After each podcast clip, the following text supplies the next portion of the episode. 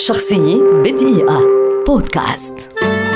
ألفيس بريسلي ممثل ومغن أمريكي ولد عام 1935 ويعتبر أحد أهم الأيقونات في ثقافة الروك أند رول في القرن العشرين ويعرف بملك الروك أند رول. بعد التخرج عمل ألفيس في العديد من المهن وسجل أول تسجيل تجريبي له في استوديو أصبح يعرف لاحقا باسم Sun Studio ولم تمض فترة طويلة على ذلك حتى قرر سام فيليبس أن يتبناه ويضمه تحت جناحه ليصدر عام 1954 أغنيته الرائعة That's Alright التي تعد أولى أغنياته حملت سنة 1956 أهم لحظات حياة إلفيس بريسلي حيث سجل أول أغنية له تحتل الصدارة Heartbreak Hotel وأول ألبوم له المسمى على اسمه إلفيس بريسلي. ولم يستغرق أمر شهرته الواسعة الكثير من الوقت إذ أصبح إلفيس في كل مكان على الراديو التلفاز وحتى في السينما. وقد لاقى فيلمه الأول Love Me Tender نجاحا كبيرا واحتل المرتبة الأولى في قائمة أفضل الأفلام في أمريكا وقتها. حصل إلفيس على ثلاث جوائز جرامي ويعد أحد الأشخاص القليلين الذين يمتلكون 18 أغنية حاصلة على المرتبة الأولى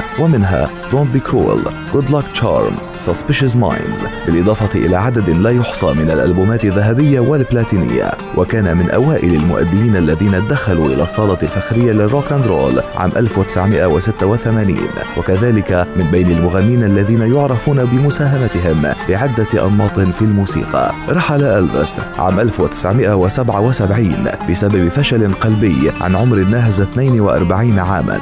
والجدير ذكره أن منزله في منفس بقي مفتوحا للجميع حيث يزوره العديد من المعجبين من حول العالم سنويا حتى اليوم وخاصة في ذكرى ميلاده أو وفاته. شخصية بدقيقة.